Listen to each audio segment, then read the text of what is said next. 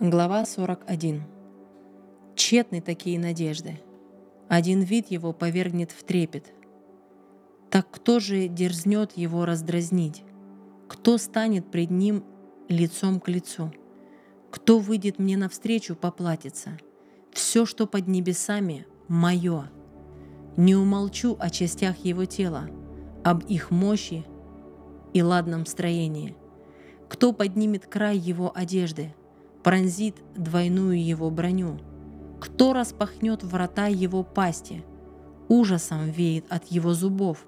На его спине ряды щитов, скрепленных плотно, как печатью. Сомкнуты они друг с другом, и воздух не пройдет между ними. Один к другому прижат, сцеплены они неразрывно. Чихнет он, молния сверкнет, глаза его словно очи зари. Из пасти вырывается пламя, рассыпаются огненные искры, из его ноздрей поднимается дым, как от котла, кипящего над очагом, его дыхание воспламеняет угли, пламя из пасти пышет. В его шее таится сила, пляшет перед ними ужас. Мясистые его части сочленены так крепко, что их не поколебать.